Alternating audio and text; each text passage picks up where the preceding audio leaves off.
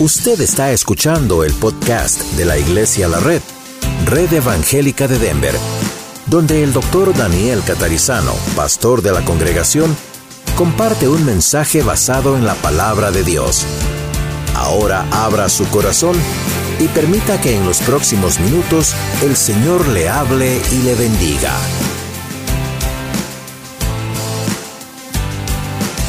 Ok, hoy vamos a hablar acerca de la doctrina del hombre, aunque les parezca extraño, no existe tal cosa como la doctrina del hombre, ok, así que vamos a estudiar eso, a ver qué dice la Biblia y vamos a pasar un buen día juntos, el resto de este día también con el servicio más tarde. Vamos a orar, todos tienen su hoja, su Biblia, podemos comenzar. All right. Si no tienen una Biblia, nomás levante la mano y buscamos una. Ok. Padre, te damos gracias en esta mañana por estar aquí juntos y ahora durante todo este día que vamos a estar en compañerismo y adorándote y al abrir tu palabra, Señor, queremos que tú seas el que nos hables, que elimines cualquier cosa humana y que sencillamente tú seas el que nos hables a través de la Biblia, a través de tu palabra. Gracias por la vida de cada uno y gracias por lo que tú haces en la vida de cada uno. En el nombre de Jesús. Amén. Ok. Nuestra hoja dice, habitualmente pensamos en el pecado, yo dije del hombre, estamos hablando del pecado ahora.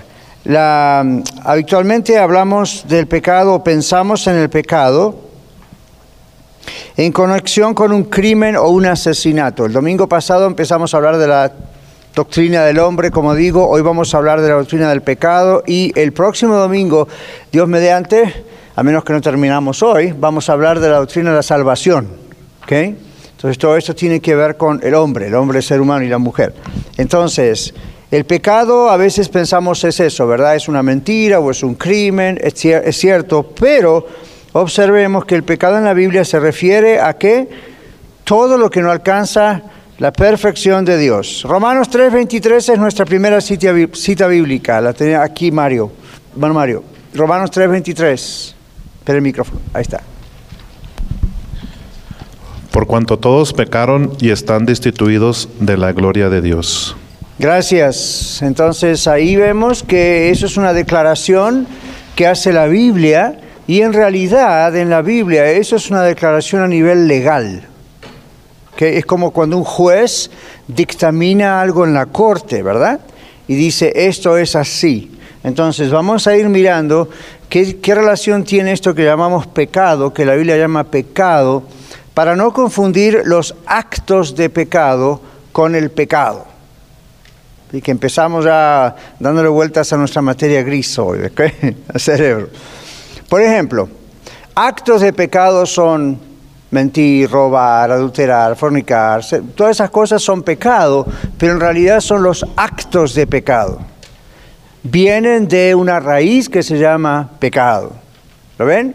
Entonces el pecado es esta infracción de la ley de Dios con la idea de que Dios es absolutamente santo, absolutamente perfecto, nosotros no.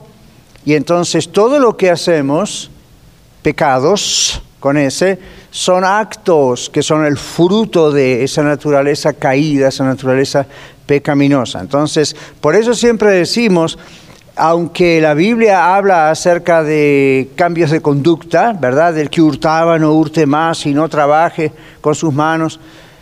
En realidad eso implica que no es solamente tratar de corregir una conducta mala, de pecaminosidad, sino ir a la raíz del problema. Y la raíz del problema es la naturaleza pecaminosa que nos produce pecar. ¿Está claro? Sobre eso vamos a estar hablando. Muy bien. Entonces, continuamos aquí. La gloria de Dios incluye el pensamiento de absoluta perfección. ¿Se acuerdan que el otro día hablábamos de la gloria de Dios? ¿Qué significa dar gloria a Dios? Y decimos, Dios es absolutamente perfecto. Entonces, pecado, en esta doctrina del pecado, es quedar corto en la marca o en el objetivo. En otras palabras, no llegar nunca a la perfección, nosotros como seres humanos. Todos los seres humanos somos culpables de esto. No podemos nunca llegar a la perfección. Esta es otra de las razones por las cuales la Biblia dice que la salvación no es por obras, para que nadie se gloríe. Pero también uno piensa, ¿por qué no puede ser la salvación por obras en base a lo que acabamos de leer? Porque nunca ningún ser humano puede llegar a la perfección con sus obras. ¿De acuerdo? Entonces es ridículo lo de la idea de la salvación por obras, porque para que Dios aceptase nuestras obras, nuestras obras tendrían que ser perfectas y nosotros tendríamos que ser perfectos. Eso es imposible. ¿Ok? Muy bien, entonces continuamos. Todos los seres humanos somos culpables de esa imperfección o del pecado. Pecado es también declarado en la Biblia de las siguientes maneras, y aquí tenemos cuatro textos que vamos a compartir. ¿Quién nos está ayudando, Rigoberto, con el micrófono? Ahora, Rigoberto hoy va a perder dos, tres libras fácilmente. ¿Ok? No que las necesite, ¿ok? Nomás le digo, primer día que hace este trabajo, ¿ok? Romanos 5.13. Pues antes de la ley había pecado en el mundo pero donde no hay ley, no se inculpa de pecado. Muy bien, entonces, pecado es transgresión de qué? De la ley de Dios. ¿Ok? Todos comprendemos la palabra transgresión. Sinónimos, ¿cuál sería? Ofensa legal, ¿ven? Es transgresión de algo legal. ¿Cómo? No cumplir algo legal. Por ejemplo, si uno dice no paré en el stop cuando estoy conduciendo, y seguí, eso es una transgresión de la ley, porque hay algo declarado que dice stop. Entonces transgresión es desobedecer algo que está declarado. Como cuando papá y mamá nos decían, no hagas esto y nosotros lo hacíamos. Como usted y yo siendo papás o mamás decimos a nuestros hijos, esto no se hace y los hijos van y lo hacen. Lo que están haciendo es transgredir un mandato. ¿De acuerdo? Muy bien. Rebelión contra Dios o infracción de la ley es pecado. Primera Juan capítulo 3 versículo 4, Lorena está ahí atrás. Todo aquel que comete pecado infringe también la ley, pues el pecado es infracción de la ley. Gracias Lorena. Ven, ven la Biblia lo declara como que hice una infracción de la ley y uno piensa, ¿cuál ley? Las leyes humanas, naturalmente sí, pero es la ley de Dios. Okay, por eso cuando el Señor le dice, ahora vamos a ver, cuando el Señor le dice en el jardín del Edén a Adán y Eva, no toquen de este árbol, no coman de este árbol, el asunto es la obediencia, el desobedecer. Cuando ellos desobedecieron, quiebran un mandamiento, una ley. ¿Okay? Impureza moral, Salmo 32, 5. Aquí adelante, hermano Juan. Mi pecado te declaré y no encubrí mi iniquidad. Dije, confesaré mis transgresiones a Jehová, y tú perdonaste la maldad de mi pecado. Gracias, hermano Juan. ¿Qué había hecho David? ¿A qué se está refiriendo? ¿El pecado con quién? Con Betsabé, ¿verdad? ¿Se acuerdan? Él, está ahí, es un rey, etc. Entonces, la inmoralidad eh, o la impureza moral es pecado contra Dios. ¿Escucharon bien? Ahora usted dice, ¿por qué recalca esto? Porque todos los pecados son malos, pero cuando se transforma en algo que es impureza moral, las consecuencias son peores. ¿Se acuerdan cuando decimos y decíamos el otro día que Dios no separa nuestro espíritu, alma y cuerpo, somos todos uno mientras estamos en este cuerpo? Entonces lo que hacemos con nuestro cuerpo afecta también nuestra alma, nuestro espíritu, nuestra condición delante de Dios, también afecta al mentir o robar o dar falso testimonio, pero la Biblia muestra que todo lo que es pecado moral, todo lo que tiene que ver con la moralidad, la sexualidad y otras cosas así, tiene un impacto mucho más fuerte. Cuando en 1 Corintios también se habla del templo, es cuerpo del Espíritu Santo, ¿ven? Y está en el contexto del problema de la inmoralidad entonces, sexual. Entonces, impureza moral, otra vez vamos a leer otra vez a lo mejor otra persona puede ayudarnos a leerlo otra vez, el Salmo 32.5, que es que hay algo más que quiero decirles.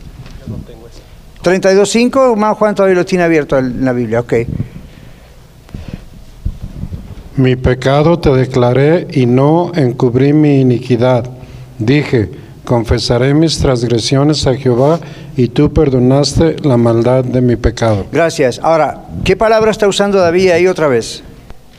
Transgresión. Iniquidad. ¿Qué es iniquidad? Maldad. ¿Qué? Es la maldad, es el problema del mal. Eh, otra parte en la Biblia habla del misterio de la iniquidad, ¿verdad? El mal. Entonces David dice, yo no te encubrí mi iniquidad, mi transgresión, y está hablando de un problema moral, sexual. Atención, los que somos creyentes en Cristo Jesús. A Dios le importa que cuidemos nuestra vida sexual, nuestra vida moral. Atención, solteras y solteros. Esa es la tentación preferida que el diablo les va a poner siempre adelante. Porque sabe que todos tenemos necesidades sexuales cuando somos normales, ¿ok? Entonces, ese tipo de necesidad para una persona soltera o soltero va a estar siempre ahí enfrente. Lo puede estar para cualquier casado, pero más para cualquier soltero, ¿ok? O soltera. Cuidado, porque las iglesias no estamos exentas de que el diablo se meta en ese tipo de situaciones también. ¿Sabían eso? En la iglesia viene todo tipo de personas, eh, desde visitantes hasta creyentes muy fieles y muy firmes, hasta creyentes más o menos firmes, etcétera, que batallan con ese tipo de situaciones. Entonces, eso es algo que tenemos que cuidar como algo extra de todo lo que tenemos que cuidar. ¿De acuerdo? Aparte vivimos en una cultura, y no digo Estados Unidos, esto pasa alrededor del mundo ya, muy hipersexualizada, ¿se dieron cuenta? En todos lados está sexo, sexo, sexo. En el internet, en su celular, en los pósters, en los comerciales de televisión, en el cine. Uno tiene que estar así. Es increíble.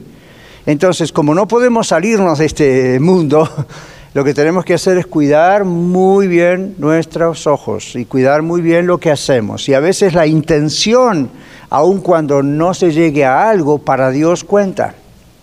¿Por qué? Porque el peligro es bien eminente. El que, se quema, el que juega con fuego, se quema con fuego. Es inevitable, ¿ok? Entonces observen sino lo que dice Mateo 5.28 en su hoja. ¿Quién tiene Mateo 5.28? Vi allá atrás al hermano Miguel, al fondo de todo. Amén. Pero yo os digo que cualquiera que mira a una mujer para codiciarla y adulterar en e, eh, con ella en su corazón. Gracias. ¿Recuerdan cuando el Señor habla de los diez mandamientos? En un momento dice, ¿oíste que fue dicho? No adulterarás. Mas yo os digo lo que acabamos de leer. Cualquiera que mire a una mujer, ¿para qué? Codiciarla. La idea es desearla. En su corazón está pensando, me gustaría acostarme con ella. O la está mirando con ojos Ustedes las mujeres saben, ¿verdad?, cómo mira un hombre lascivo. Y los hombres sabemos cómo mira una mujer lasciva. Entonces, esa es la idea. Uno puede mirar, admirar la belleza y mirar con ojos claros y puros, pero todos comprendemos cuando alguien nos mira con otros ojos. Entonces, ahí va derecho la Biblia. ¿Por qué? Porque es una de las formas más fáciles de caer que es, es, bien, es bien, bien fácil, bien rápido llegar a caer. Entonces la, la misma intención hay que cortarla. ¿De acuerdo? La misma intención hay que cortarla. Entonces, yo soy eh, que, quizá un poco, usted dirá exagerado en eso, pero tengo que serlo, no porque soy el pastor, sino porque soy cristiano, sencillamente por eso. Entonces, yo le doy una idea, yo nunca subo a mi carro una mujer que no sea mi esposa. Así que si yo la encuentro a usted, hermana, en Walmart o en algún lugar, porque a veces voy por ahí también, y usted me dice, ah, pastor, me dan right, lo siento, pero no se lo voy a dar. ¿Qué? Entonces llamaremos un taxi, si tengo que pagarle un taxi, buscaremos dinero y le pagaré un taxi. ¿Por qué? Porque la Biblia dice que hasta la apariencia de pecado tenemos que evitar. Y no es solamente por lo que, dirán, eso ya es un problema porque el diablo puede agarrar eso y torcerlo por todos lados. Es la protección a uno mismo, es la protección a la otra persona. ¿Qué dijimos el domingo pasado? El texto de la Biblia que dice, que piensa estar firme, mire que no caiga. Entonces no juguemos con eso. Uno puede tener todas las buenas intenciones del mundo y nada está mal, pero uno no sabe qué pasa con la otra persona. Entonces ese asunto de decir, pero los dos somos hermanos de la iglesia, vamos, olvídese. En, el mundo que estamos viviendo hoy en día, olvídese de eso. ¿Ok? Tenemos varios solteros y varias solteras en esta casa, en esta familia, y gloria a Dios. Y aún los que estamos casados, watch out. Mira lo que dice la Biblia. ¿Ok? No es el pastor, la Biblia está diciendo, es la palabra de Dios. Ni siquiera mire para codiciar. Y cuando eso ocurra, pues ya inmediatamente mire para otro lado, porque Santiago tiene un texto en, la Biblia, en el libro de Santiago, que trata eso como la concepción de un baby. La comparación es cuando uno empieza a hacer eso, esa lascivia luego concibe el pecado y el pecado da luz la muerte, dice. Entonces, Uno piensa, no, yo soy fuerte, la persona, ella huele fuerte, no va a pasar nada. Usted nunca sabe si no va a pasar nada. No juegue con una potencia diabólica que es más fuerte que usted. Y usted dice, no, yo tengo a Cristo en mi corazón, todo lo puedo en Cristo que me fortalece. Sí, pero la Biblia dice, no juegue con la tentación, huya de la tentación. ¿Ok? All right. El origen del pecado. Ahora nos vamos a meter más en teología. La primera instancia del pecado registrada tuvo lugar en el cielo, curiosamente. El ángel llamado Lucifer ambicionó ser igual a Dios. Por este pecado de orgullo fue echado del cielo y llegó a ser lo que la Biblia describe como el diablo, diabolos es el término en griego, el maligno, el engañador, y Satanás, que significa eso también. Los ángeles que cayeron en pecado junto a él son llamados en la Biblia demonios o espíritus de maldad. ¿Quién tiene ya Isaías capítulo 14, versículos 12 a 14? ¿Vale? Tenemos un coro de gente que va a leer. A ver, a ver, Rigoberto, usted toma la decisión. All right. Muy bien, Isaías 14, 12 al 14. Qué bueno es que tengamos varias manos levantadas. Adelante. ¿Cómo caíste del cielo, oh lucero, hijo de la mañana? Cortado fuiste por tierra, tú que debilitabas a las naciones. Tú que decías en tu corazón, subiré al cielo en lo alto, junto a las estrellas de Dios levantaré mi trono, y en el monte del testimonio me sentaré a los lados del norte. Ok, entonces aquí dice Lucifer, que fue el nombre, antes de ser Satanás, ya vamos a seguir, ambicionó ser qué cosa? Igual a Dios. Igual a Dios. Ahora, no como la Biblia, el Nuevo Testamento dice que queremos ser igual a Dios. La Biblia dice que tenemos que ser igual a Dios en cuanto a imitar la conducta de Dios. A vivir piadosamente, a vivir en santidad. Lucifer quiso ser Dios. Quiso usurpar el lugar, el trono de Dios. Sobre las alturas de las nubes subiré y seré semejante al Altísimo. Ahí está, y seré semejante al Altísimo. Entonces ahí se registra en nuestra Biblia el primer pecado y no ocurrió en la tierra, ocurrió en las esferas celestes. Y usted dirá, ¿por qué?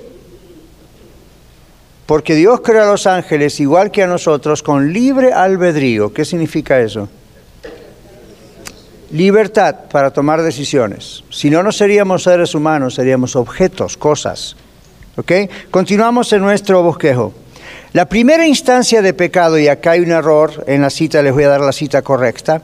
La primera instancia de pecado en la tierra se describe en Génesis capítulo 2, versículos 16 y 17. Aquí hay un typo, ¿verdad? Fue cuando yo estornudé y marqué algo mal en la computadora.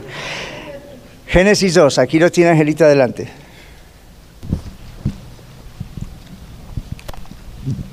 2, 16, 17. Y mandó Jehová Dios al hombre diciendo, de todo árbol del huerto podrás comer, mas del árbol de la ciencia del bien y del mal no comerás, porque el día que de él comieres ciertamente morirás. ¿Ok? ¿Qué dice capítulo 3, versículo 1? ¿Lo tiene alguien? Ella misma, acá al lado. Pero, pero la serpiente era astuta más que todos los animales del campo que Jehová Dios había hecho, la cual dijo a la mujer, con que Dios os ha dicho, no comeréis de todo árbol del, huer- del huerto. ¿Eso fue lo que Dios le dijo al hombre y a la mujer? ¿Se dan cuenta cómo torció el diablo las cosas? Aquí él dice, con que Dios os dijo, no comerás de todo árbol del huerto. No, eso no fue lo que Dios dijo. Entonces Eva le dice, y la mujer respondió a la serpiente, del fruto de los árboles del huerto podemos comer, pero del fruto del árbol que está en medio del huerto, dijo Dios, no comeréis de él, ni le tocaréis, para que no muráis. La serpiente, Satanás, figurado en esa serpiente, pone ahora en duda la palabra de Dios. Es exactamente lo que sigue haciendo el día de hoy. La misma trampa, conózcala para no caer. Versículo 4, la serpiente dijo a la mujer, no moriréis. ¿Cómo? Dios dijo que sí. Ahí es donde Eva tendría que haber dicho, stop. No lo hizo. Verso 6, o sea, 5. Dice el diablo, sino que sabe Dios que el día que comáis de él serán abiertos vuestros ojos y seréis como Dios sabiendo el bien y el mal. Hmm. ¿Ven la trampa? La misma. Seréis como Dios. Entonces, ya que él no lo logró y fue destituido del cielo, la idea es, ok, a mí me destituyeron del cielo, yo voy a destituir del cielo a todos los que no vayan, los que puedan no ir al cielo, no estar en la presencia de Dios. Y lo sigue haciendo hasta el día de hoy. Volvamos a nuestro bosquejo. La primera instancia del pecado en la tierra se describe en Génesis capítulo 2, 16, 17 y leímos 3, 1 adelante. Y tuvo lugar en el jardín del Edén. Dios prohibió a Adán y a Eva comer del fruto del árbol de la ciencia, ciencia significa ir conocimiento, del bien y del mal. La pareja desobedeció a Dios e inmediatamente se convirtieron en qué? Pecadores. Ahora vamos a ver por qué. Dios creó el ser humano o al ser humano con, igual que a los ángeles, con libre albedrío. ¿Qué dijimos que es eso? Con libertad de elección. ¿Ven? Ahí está al lado, de decisión. Dios no iba a hacer a un objeto que él pudiera obligar a amarlo. ¿Se imagina si Dios nos hubiese hecho de tal manera que teníamos la obligación de amarlo? ¿Ven que hasta suena ridículo? ¿Puede alguien tener la obligación de amar a alguien en el sentido de Dios nos obliga? Pues no. ¿Cómo? No puede ser. Entonces, ¿qué pasa? Dios nos hace con esa libertad de decidir amarlo o no amarlo. Si lo amamos, lo obedecemos. Si no lo amamos, le desobedecemos. Es nuestra decisión. Pero nuestras decisiones tienen consecuencias, ¿verdad? ¿No lo vemos en la regular vida diaria? Cualquier decisión tiene consecuencia o no. Todas. Entonces es algo normal. El idioma hebreo, dice aquí, la expresión del bien y del mal tiene que ver con la ampliación del conocimiento en la mente, con el conocimiento de lo que es bueno y lo que es malo, pero sin inducir o tentar a lo malo. ¿Qué es inducir? Sin empujar a alguien a que haga algo, ¿verdad? ¿Cómo? Sin provocar, ok. Un teólogo lo expresó de esta manera, el árbol no era del bien y del mal, por ejemplo, que contenía el bien y el mal inherentemente. Es decir, la fruta en sí adentro no tenía el bien y el mal. ¿Ok? Como si fuera savia en un árbol o jugo en una fruta. Esa no es la idea. Sino el árbol era de la ciencia o del conocimiento, del bien y del mal. Estas son dos cosas muy diferentes. Cuando Moisés habló de la ciencia que contenía el árbol, no, piensa en la ciencia moderna, ¿ok? Es la idea de conocimiento. Del bien y del mal, el término que él utilizó en hebreo es da'at, o como se pronuncia ahora, que implica discernimiento y discriminación. Discriminación es análisis, ¿ok? Discernimiento y análisis, pero no implica necesariamente relación íntima de conocimiento. Este término de la relación íntima se usa solamente dos veces en Génesis y ambas veces o este término que, perdón, que Da'at, que usó Moisés, se usa solamente dos veces en el libro de Génesis y en estos dos casos se hace referencia al árbol de la ciencia del bien y del mal. Sin embargo, al expresar tanto discernimiento y relación íntima, ¿ven la diferencia? Ahí usa en el hebreo otro término, yara.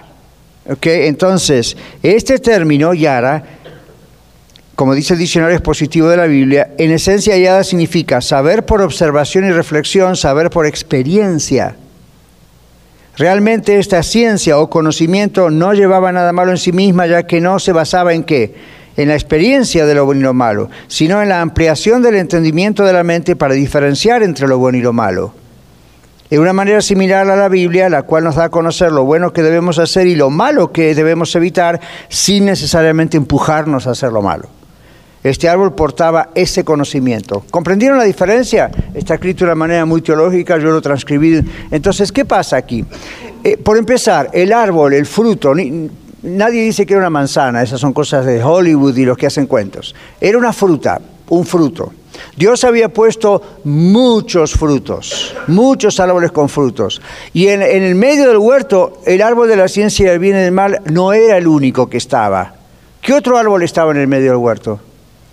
el árbol de la vida. Así que había opciones o no. Había opciones. Ahora, en, este fruto no estaba eh, tipo, tipo Walt Disney, ¿verdad? Que haría Blancanieves y cuando comió la fruta envenenada. Casi se murió porque el veneno estaba dentro. No es así. La idea es la desobediencia a Dios es el punto. esta expresión, el conocimiento del bien y del mal, como vemos acá en este, este tipo de palabra es diferente. Una yara tiene que ver con el conocimiento experimental. Por ejemplo, Moisés al escribir Génesis usa esa palabra yara cuando dice, y conoció Dios a su esposa Eva y tuvieron un hijo. Es el conocimiento íntimo, sexual. Es como en el Nuevo Testamento. En el Nuevo Testamento en griego tenemos diferentes palabras para conocimiento. Una palabra es la palabra Sofía, como el nombre Sofía. ¿Escucharon el nombre Sofía? Y es una idea de conocimiento, de inteligencia. Y hay una palabra que se llama ginosco, y esa palabra es un conocimiento de experiencia. Dios no está poniendo un árbol para que el hombre tenga una experiencia. Dios está poniendo esto para decirle, esto es un conocimiento de algo que hace esto y que produce esto otro. Entonces, les digo esto porque ustedes van a escuchar todo tipo de teorías. Algunos van a decir, qué malo fue Dios, sabiendo que el hombre iba a pecar, ¿para qué puso ese árbol ahí? ¿Han escuchado eso, verdad? O Dios les tendió una trampa, ¿han escuchado eso, verdad? Eso es ignorancia de las escrituras, ¿ven? La gente que a veces llena la boca hablando así nunca ha estudiado profundamente las escrituras. Entonces la idea es, el punto aquí está en, Dios puso tantos árboles para gozarse y comer, y Dios puso el árbol del bien y del mal, o, o de la ciencia, del conocimiento del bien y del mal, y Dios pone el árbol de la vida, y Dios hace al hombre y a la mujer libres de decidir. Decidir amarle a Él o no amarle a Él. Cuando nosotros hoy llevamos a una persona a Cristo Jesús para que sea salva, ¿la obligamos a que acepte a Cristo o la invitamos a que acepte a Cristo? ¿De quién es la decisión? Por eso evangelizar no debe ser difícil para ni usted ni para mí. ¿Sabe por qué evangelizar o presentarle a Cristo a otra persona se nos hace difícil? Porque por adentro pensamos que es nuestra responsabilidad convertir a la persona. No es su responsabilidad, es la responsabilidad del Espíritu Santo. Entonces, nuestra responsabilidad solamente es presentar el problema y la solución. Por cuanto todos pecamos, infringimos la ley, estamos destituidos de la gloria de Dios. Mas Dios muestra su amor para con nosotros en que siendo aún pecadores, Cristo murió por nosotros.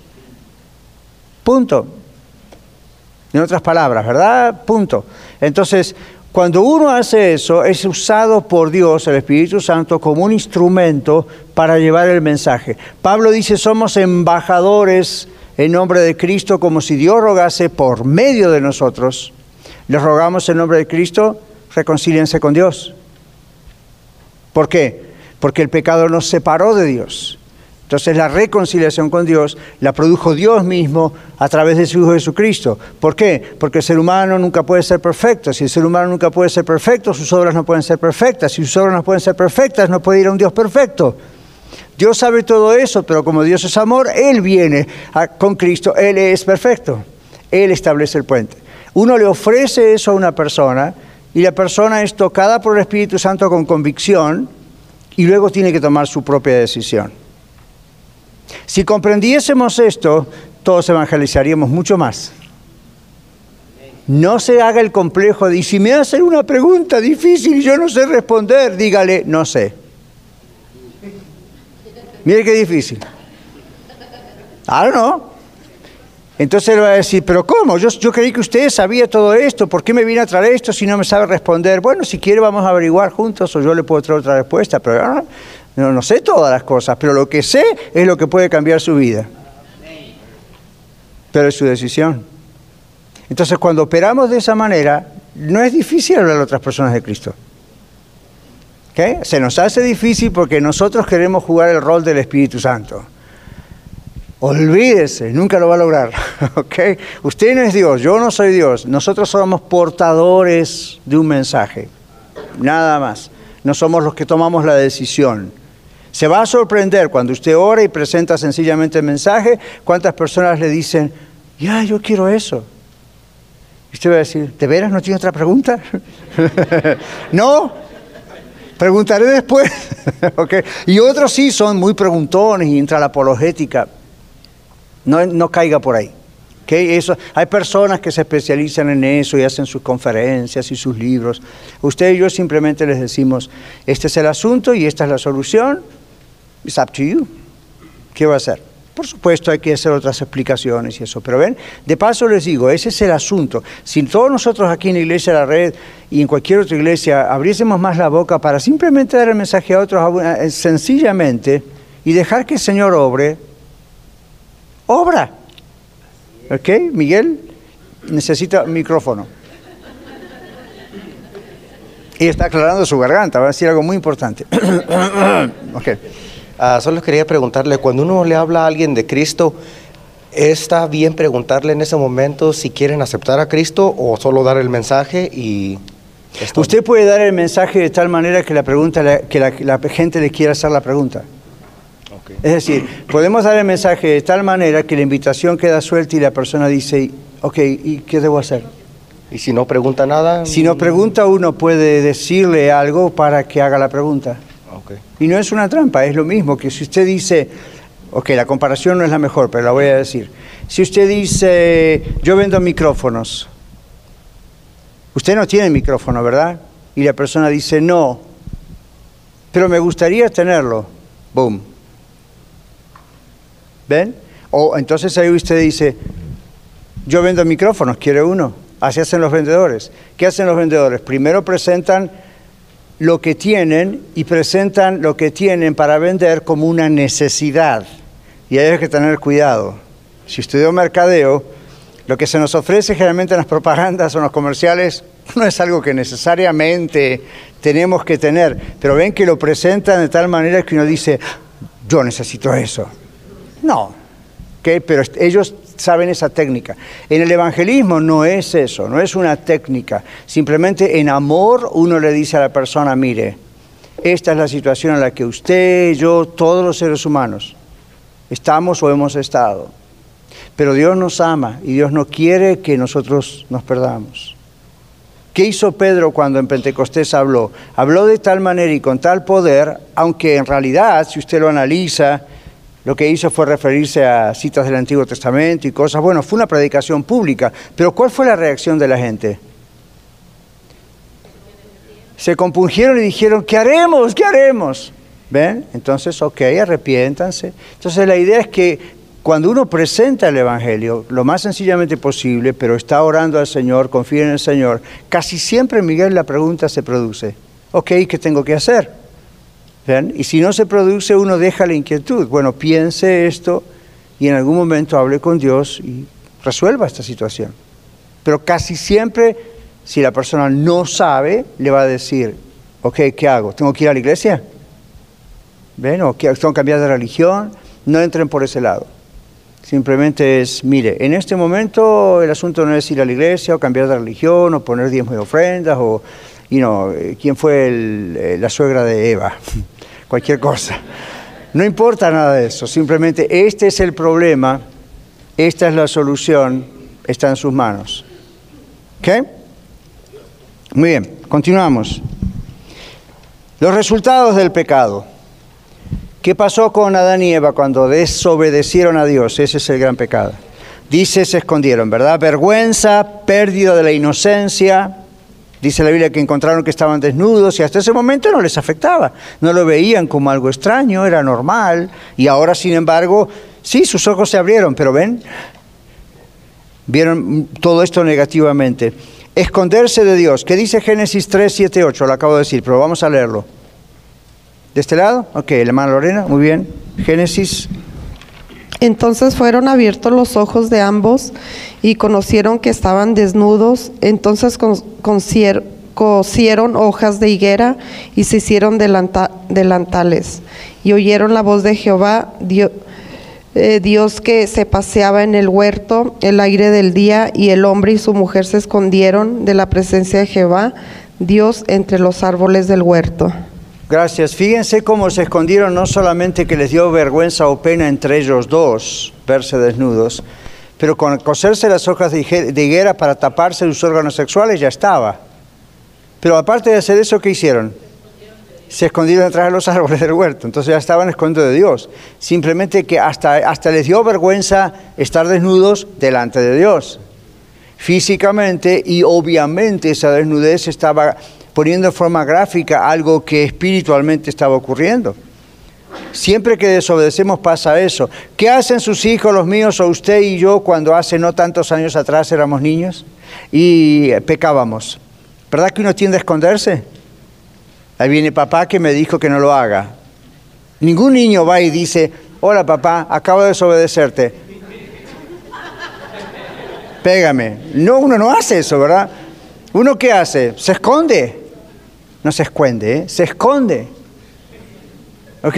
Se esconde. Uno no va y dice, hello, aquí estoy. Uno se esconde. Esa es la naturaleza pecaminosa. Adán y Eva hicieron eso.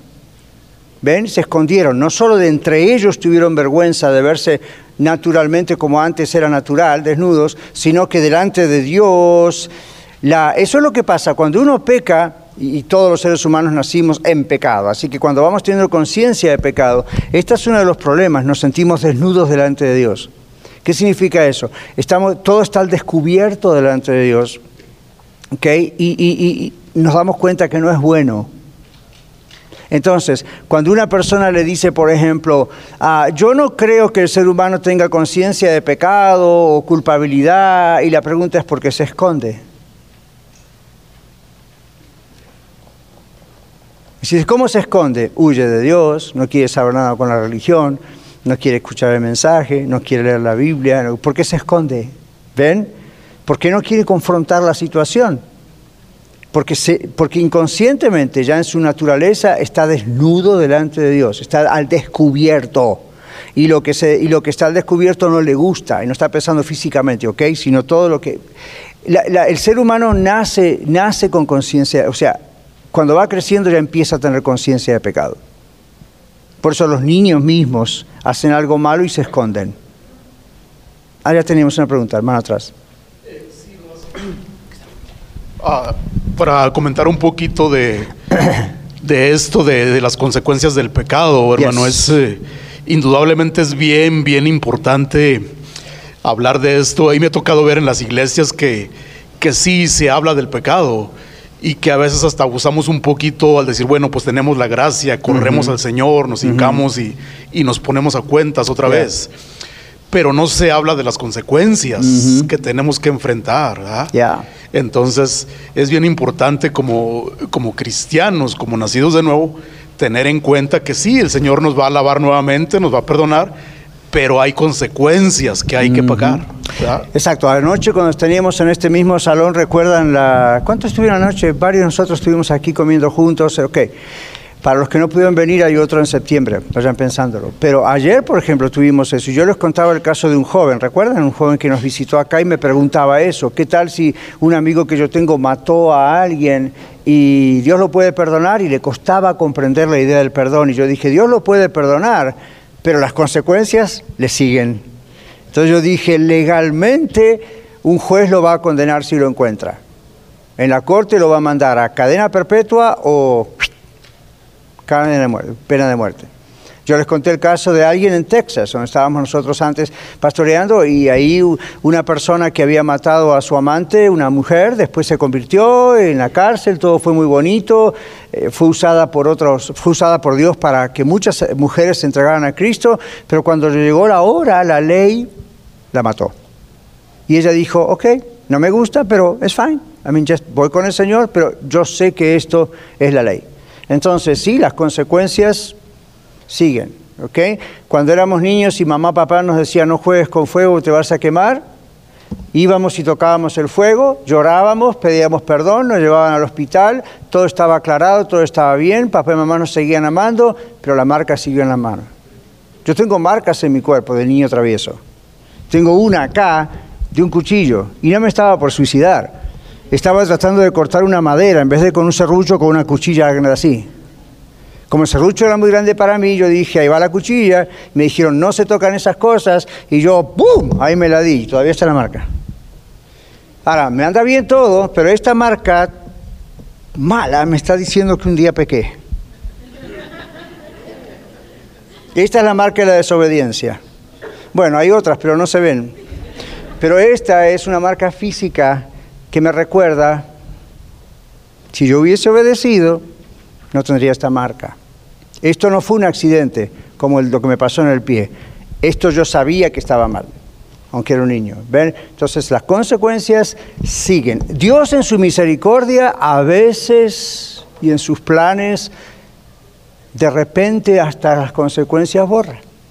Ha habido casos de, como la muchacha que le digo de Texas, que de pronto un presidente, un gobernador, alguien perdonó a esa persona y la persona no tuvo cadena perpetua. no- Dios tiene un plan para cada persona.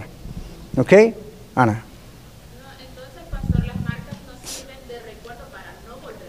Ajá. Sí, yo nunca más corté nada con una cuchilla. ¿Ya? ¿Ya?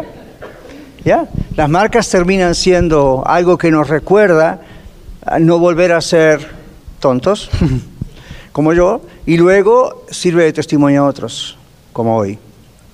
¡Boom! ¿Ven? Entonces, cuando uno viene eh, a, Cristo, lo que testificamos, ¿verdad? Cuando damos testimonio en frente a la iglesia o a una persona, siempre contamos lo que éramos antes de conocer a Cristo, contamos cómo Cristo nos conoció, nos, nos trajo a Él, le recibimos y a veces contamos las marcas que nos quedaron. Pero no contamos las marcas que nos quedaron para avergonzarnos o para sentirnos mal, simplemente decimos, todas nuestras decisiones tienen consecuencias, es inevitable. ¿Ok? Eduardo. se hace un tatuaje y luego se hace otro y luego se hace otro. Ya re- recuerda que a lo mejor lo hizo en rebeldía o a lo mejor porque le gustó, pero es una marca que pues dicen que duele. Sí. ¿Por qué, por qué continúan haciéndolo? La persona que es rebelde, Eduardo, aunque uno le diga no toque el fuego, lo va a seguir tocando. Así es el pecado, es un buen ejemplo. Así es el pecado. Dios dice, el alma que pecare esa morirá. Es suficiente para que, para que uno tenga el temor de no pecar.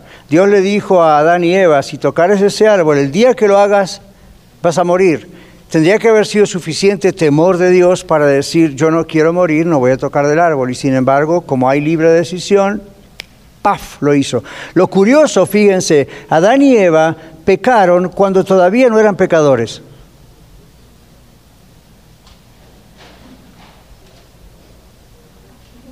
Estamos esperando que se absorba. ¿Comprendieron la idea? Hoy en día usted y yo pecamos porque tenemos una naturaleza pecaminosa. Si los bebitos son muy bonitos, pero mire un bebito y diga, Dios te salve algún día, más vale que te arrepientas cuando tengas conciencia de pecado. Porque la naturaleza de esa persona ya es pecaminosa. ¿Y, qué? Y no tiene que esperar hasta más del segundo año para darse cuenta a veces. Todos esos berrinches y todos esos, este, los, terrible twos, que no andan diciendo a la gente terrible two, ¿ok? pero usted sabe lo que decimos, ¿verdad? Llegan los dos años y los niños hacen esos berrinches imposibles y uno dice, ¿qué trae? Y alguien esta semana me preguntó, doctor, ¿eso es genético? No. Me preguntó si era genético porque esa persona tiene ese problema como adulto. Entonces yo dije, no, no es genético es pecado. Esas son las primeras cosas que le dicen que su precioso bebito amoroso tiene naturaleza pecaminosa. Y empiezan ahí los síntomas, ¿verdad? Y uno lo quiere hacer razonar y no razona. Y, y hace, se esconde, o sea, hace, hace, es Adán y Eva en miniatura. Es increíble. Es increíble. Entonces eso muestra que todos somos pecadores. ¿Ok? Pero Adán y Eva no tenían ese antecedente. Cuando, Adán creó, cuando Dios creó a Adán, no sabemos eh, a qué edad, qué edad biológica tendría Adán, pero evidentemente ya era un hombre, quizá joven. ¿Cómo sabemos eso? Porque cuando hizo a Eva, luego tuvieron hijos, o sea que no era un niñito Adán. Adán era un hombre ya, no importa qué edad tendría, era un hombre, ¿de acuerdo? En cambio no tenía conciencia de pecado, no era pecador y Eva tampoco eran totalmente puros, totalmente inocentes. Por eso la Biblia dice que caminaba Dios con ellos en las mañanas. Es una forma poco poética en el hebreo, el idioma, para decir, estaban en relación con Dios. ¡Wow! Como vamos a estar cuando estemos con Él en el cielo. Entonces así, en esa relación con Él, vamos, venimos, hablamos, platicamos. ¿Qué enfermedad? ¿Qué enfermedad? What? Ni idea. Muerte, ¿qué es eso? Nada, ven tranquilo. Pero Dios le había advertido. Es la decisión de ustedes. Hay otros textos en la Biblia que dicen, Aquí está el mal, aquí está el bien. Escogen el bien para que vivan. Entonces, algunos dicen otra vez, eh, no, Dios les tendió una trampa. Dios no les tendió una trampa, Dios les dijo la realidad y los cubrió con su advertencia, fue la mejor defensa que puso alrededor de ese árbol. ¿Ok? Sigamos leyendo. ¿Qué dice Romanos capítulo 5 versículos 12 al 18? Allí atrás. Ok, gracias. Romanos 5, 12 al 18. O Romanos 5, 12 primero, perdón. Está Por ahí. tanto, como el pecado entró en el mundo por un hombre y por el pecado la muerte, así la muerte pasó a todos los hombres por cuanto todos pecaron. La muerte pasó, ahora va a continuar hasta el 18. La muerte pasó a todos los hombres. ¿Ok? Cuando uno tiene relaciones con su cónyuge y nace un bebé, ahí pasó también el pecado. Pero se dan cuenta, no es como lo que decíamos del fruto, que uno lo come y adentro tiene alguna savia o alguna cosa que ya eso es inherentemente el pecado. No, no, no. Eh, Lo mismo ocurre cuando uno tiene un bebé, no es que en la sangre están los glóbulos del pecado. ¿Será algún tipo de mineral o vitamina? No, no es eso, ¿ven? No, no es físico el asunto. Entonces se transmite ya directamente en la raza humana. Recuerden, el pecado tiene sus consecuencias, ¿verdad? El pecado de Adán y Eva, aun cuando Jesucristo envió a- vino al mundo para morir por nosotros, el pecado tiene sus consecuencias. La muerte física todavía existe, ¿verdad? Ustedes y yo no vamos a morir porque somos cristianos. No se hagan ilusiones, a menos que el Señor venga pronto, todos vamos a pasar por esa experiencia. ¿Y por qué? Es la ley de la vida, decimos, ¿verdad? Es la consecuencia de algo, aunque ya esté perdonado. Lo bueno es que vamos a resucitar con Cristo, el capítulo no, no termina ahí en la muerte. Sigamos, hermana, hasta el 18, por favor.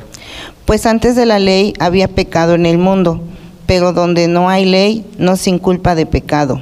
No obstante, reinó la muerte desde Adán hasta Moisés, aun en los que no pecaron a la manera de la transgresión de Adán, el cual es figura del que había de venir. Pero en el don no fue como la transgresión, porque si por la transgresión de aquel uno murieron los muchos, abundaron mucho más para los muchos la gracia y en el don de Dios por la gracia de un hombre, Jesucristo. Y con él el don no sucede como en el caso de aquel uno que pecó, porque ciertamente el juicio vino a causa de uno solo, de un solo pecado para condenación, pero el don vino a causa de muchas transgresiones por justificación. Pues si por la transgresión de uno solo reinó la muerte, mucho más reinarán en vida por uno solo, Jesucristo, los que reciben la abundancia de la gracia y del don de la justicia. Así que como la transgresión de uno vino la condenación a todos los hombres, de la misma manera, por la justicia de uno vino a todos los hombres la justificación de vida. Gracias. ¿Se dan cuenta el mismo mecanismo? Adán pecó una vez, Adán y Eva pecaron una vez. La consecuencia que ocurrió pasó a toda la humanidad. La muerte eterna, la separación de Dios, peor la muerte. Ahora, ¿cuántas veces murió Jesús? Una sola vez. El efecto, vamos a decirlo así, de la muerte del Señor Jesús,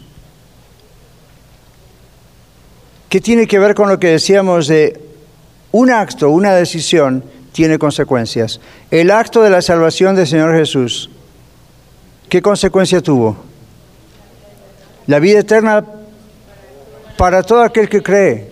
Entonces no se transmite la salvación como se transmite el pecado, pero aquí hay una comparación de decir, Jesús es llamado en el Nuevo Testamento el postrer Adán, el Adán que vino después. No es el número dos, number two, es el postrer Adán. Es diferente, es nuevo.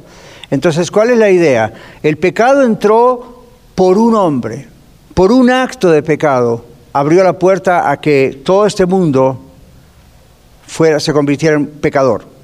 Por un solo acto, la muerte de Cristo Jesús, la salvación entra en todo este planeta. La diferencia es que por un acto de pecado todos somos pecadores, por un acto de salvación no todos somos salvos. Siempre está la decisión, pero un solo acto bastó para arreglar el problema. Un solo acto bastó para arruinarlo, un solo acto bastó para arreglarlo. El problema es que acá habla, no tenemos tiempo para hacer una exégesis del libro Romanos ahí, pero está hablando de una sucesión de años y años de pecado. Ahora, esta es una de las razones por las cuales nosotros como cristianos evangélicos, cuando tomamos la cena del Señor, o la Santa Cena, y levantamos la copa o levantamos el pancito, ¿verdad? O lo que sea, nosotros no estamos haciendo eso para lograr la salvación, porque la Biblia dice que Jesucristo murió una sola vez para siempre. La doctrina famosa de la transubstanciación, que creen por ejemplo la Iglesia Católica, es la idea de que eso se vuelve a transformar misteriosamente en nuestro paladar en el cuerpo de Cristo. Eso es un error. ¿Por qué? Porque es la idea de volver a matar a Jesús en un sentido. Como Jesús está haciendo otra vez el sacrificio. No. Claramente la Biblia dice, una sola vez le bastó a Dios sacrificar a su Hijo Jesucristo, cargar con todos los pecados de la humanidad, pasados, presentes, futuros, sobre Jesucristo. ¿Ok? Por eso en ese momento Jesús clama en la cruz, Dios mío, Dios mío, ¿qué? ¿Por qué me has abandonado? ¿Qué, qué pasó allí?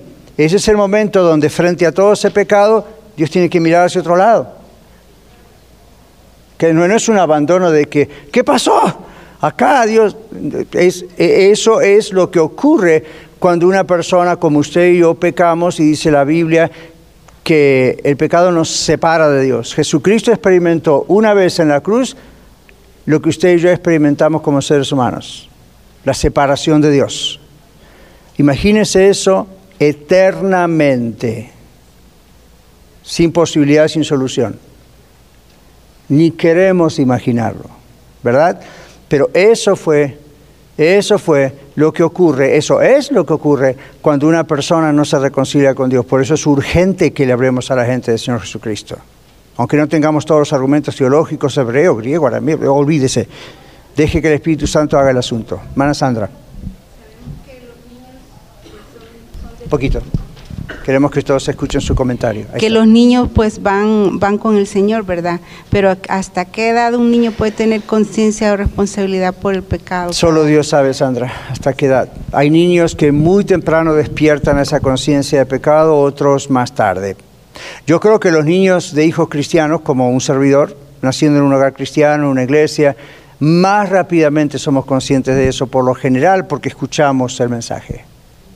Entonces hay más probabilidades que pronto despertemos a que esto no es solamente desobediencia a papá y mamá, a que hay algo más. Entonces, ahora, ¿cuál? no hay una edad, la Biblia nos dice hasta tal edad, no, no, se sabe, ¿ok? Pero hay niños que muy pequeñitos son conscientes y otros un poco más tarde. Pero aún si son conscientes muy pequeñitos, recuerden que son conscientes de su pecado y pueden aceptar a Cristo como Salvador y algunos lo tienen bien claro, otros no tanto. Y no va creciendo. ¿Ok? Me pareció que alguien más había levantado la mano. Oh, sí, acá hermano Eduardo, perdón. Desde el principio, cuando nace un bebé, desde ahí fuimos engañados porque, bueno, cuando uno practicaba la iglesia católica, teníamos que tenían, se tenían que bautizar a los niños. Entonces, al hacer el bautismo, supuestamente ya se le quitaban los pecados para que ya, o sea, ya era santo. Y de ahí proviene de que, como es uno rebelde o es uno, ah, no, sí, es genético lo que él está haciendo. Pero entonces eso como que fue un engaño, ¿no? Desde los Es la doctrina que ellos creen. No está en la Biblia. No hay ni un solo bautismo infantil en la Biblia. Recuerden que la Iglesia Católica tiene tres fuentes de autoridad al mismo nivel. La Biblia, los documentos papales, que se llaman encíclicas papales, y los documentos escritos tradicionales de la Iglesia. Para ellos los tres tienen el mismo nivel de autoridad que la Biblia. Entonces, lo que usted no ve en la Biblia, como ese caso, esa doctrina, lo va a encontrar o en las encíclicas papales o lo va a encontrar en las doctrinas de las tradiciones de la Iglesia. Y la Iglesia Católica obliga a sus miembros a creer cualquiera de las tres fuentes.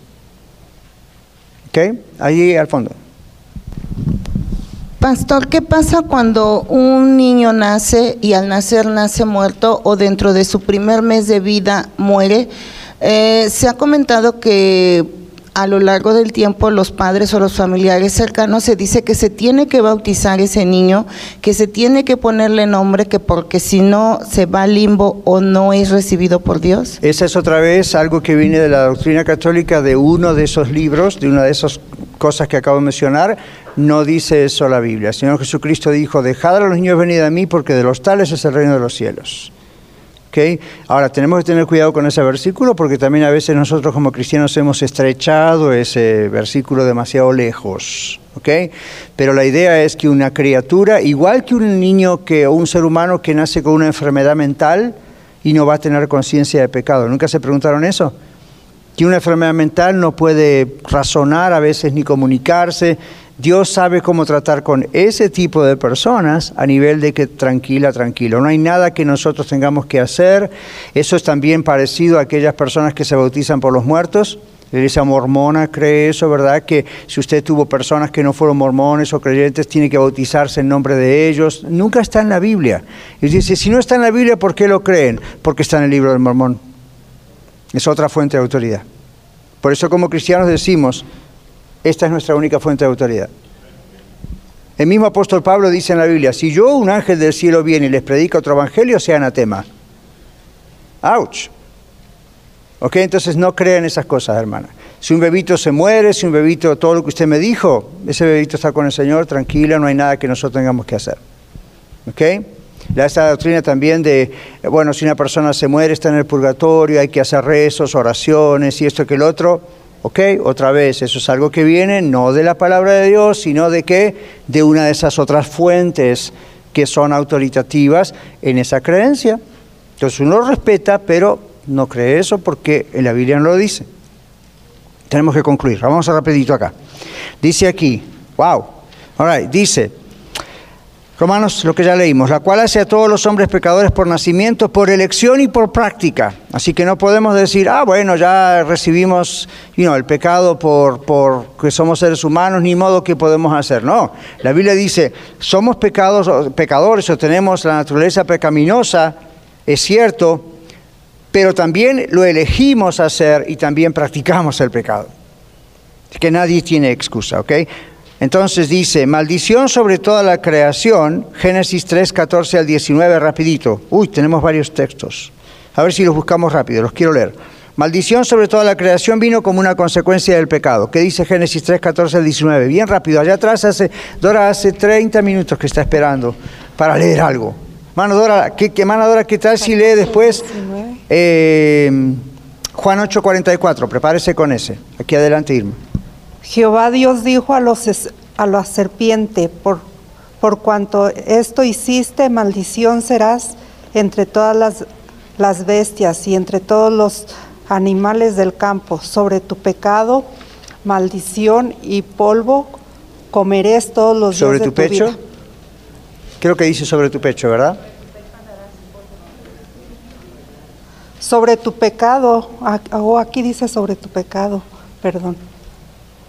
Y pondré enmienda entre ti y la mujer y entre tu simiente y la simiente de la simiente suya, esto te hará, te herirá en el carcañal y tú le herirás en el, cal- en el, en el- La cabeza. en la cabeza. Muy bien. Entonces, ¿qué está pasando allí?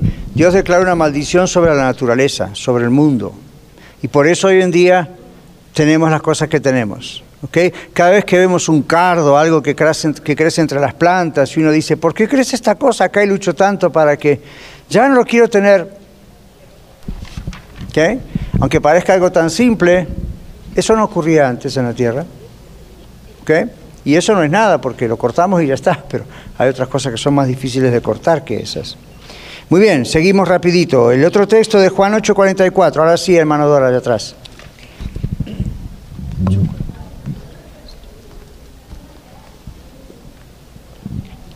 Vosotros sois de vuestro padre el diablo y los deseos de vuestro padre queréis hacer. Él ha sido homicida desde el principio y no ha permanecido en la verdad porque no hay verdad en él. Cuando habla mentira, de suyo habla porque es mentiroso y padre de mentira. Gracias. O sea que ahí vemos que el pecado comenzó donde decíamos al comienzo de la clase. ¿Y dónde va a terminar el pecado? ¿Qué dice Apocalipsis 20:10?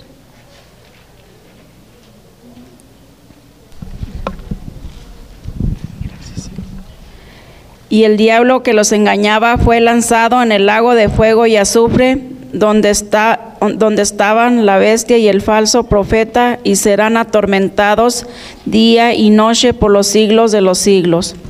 Amén. Ese es el texto que dice, ok, basta con el pecado, a partir de ahí, listo. Que una vez que el diablo es lanzado a ese lago, de azufre, no crean que va a ser destruido, ¿eh? va a sufrir eternamente pero el pecado termina también. ¿Ok? Ok. Ah, en el bosquejo dice la pena legal por el pecado. Romanos 6:33 dice la paga del pecado es muerte, más la dádiva o el regalo de Dios es vida eterna en Cristo Jesús, Señor nuestro. Concluimos diciendo, Dios ha pronunciado a la muerte como la penalidad por el pecado. No hay manera que un ser humano pueda perfeccionarse a sí mismo hasta ser aceptable a Dios. Y leemos otra vez Romanos 3:23 que dice, 3.23. Dice, por cuanto todos pecaron y están destituidos de la gloria de Dios. Ajá. Entonces, eh, la penalidad debe ser pagada, ¿verdad? ¿No es justo tener que pagar una penalidad? ¿No? Ah. ¿Es justo? Claro. Entonces, si viene alguien a casa y, y, y, vamos a hacernos muy crueles, pero si viene alguien a casa y le mata a su querido gatito, su querido perrito, iba a decir su hijo, su esposa, pero vamos a ir más abajo. ¿Está bien lo que esa persona está haciendo? No. ¿Hay leyes en contra de eso? ¿Hay penalidades en contra de eso? ¿Es injusto pagar esa penalidad a la persona que hizo el error? No. Entonces, ¿es, injusto Dios diciendo la paga del pecado es muerte? Injusto sería que no pague. ¿Ok? Entonces algunas personas dicen, ¿cómo Dios va a mandar a la gente al infierno? ¿Qué clase de Dios de amor es Dios? Bla, bla, bla, si Dios es santo, Dios es amor y Dios es justo, eso tiene que ocurrir o Dios no es ni santo, ni puro, ni justo. Si, si demandamos de un juez en la tierra justicia, ¿cómo lo vamos a demandar de Dios? Justicia. La diferencia es que un juez no puede hacer nada más que dar la penalidad. Dios no solamente da la penalidad, sino la salvación de esa penalidad uno la tiene que aceptar o rechazar. Ahora, Apocalipsis 20:14 entonces, ¿qué dice? Si una persona muere en sus pecados, es decir, si usted se muere hoy sin haber sido perdonado por Dios, quedará separado eternamente de Dios y no hay segunda opción. ¿Qué dice Apocalipsis 20:14? Y la muerte y el Hades fueron lanzados al lago de fuego. Esta es la muerte segunda. Muerte segunda, no es la muerte física, es la muerte espiritual, pero la muerte espiritual no significa aniquilación del alma como creen nuestros amigos eh, adventistas o testigos de Jehová también. No, no es aniquilación, esa palabra muerte no significa uno deja de existir y nunca tiene conciencia, dice muerte, separación eterna de Dios es la idea. Así que si usted no conoce a Cristo todavía, más vale que lo haga hoy, Dios le ama y quiere reconciliarse con usted. No se fíe de que es religioso, viene a la iglesia. Si usted no ha arreglado sus cuentas con Dios, hágalo. Y si conoce gente que no ha arreglado sus cuentas con Dios, presénteles la solución. Si el día de mañana escuchásemos, bueno, usted y yo tenemos familiares, amigos, vecinos, inmigrantes que no tienen legalización, son indocumentados, son ilegales, como usted le quiera llamar y mañana le dicen a usted, pero el gobierno sacó una nueva ley y los va a hacer a todos ciudadanos. ¿Usted les comentaría eso a su amigo ilegal o no? ¿Por qué no le comenta de Cristo? Esa es una legalización eterna. Esto va y viene. Muchas gracias por escuchar el mensaje de hoy. Si tiene alguna pregunta en cuanto a su relación personal con el Señor Jesucristo o está buscando unirse a la familia de la Iglesia La Red, por favor no duden en contactarse con nosotros.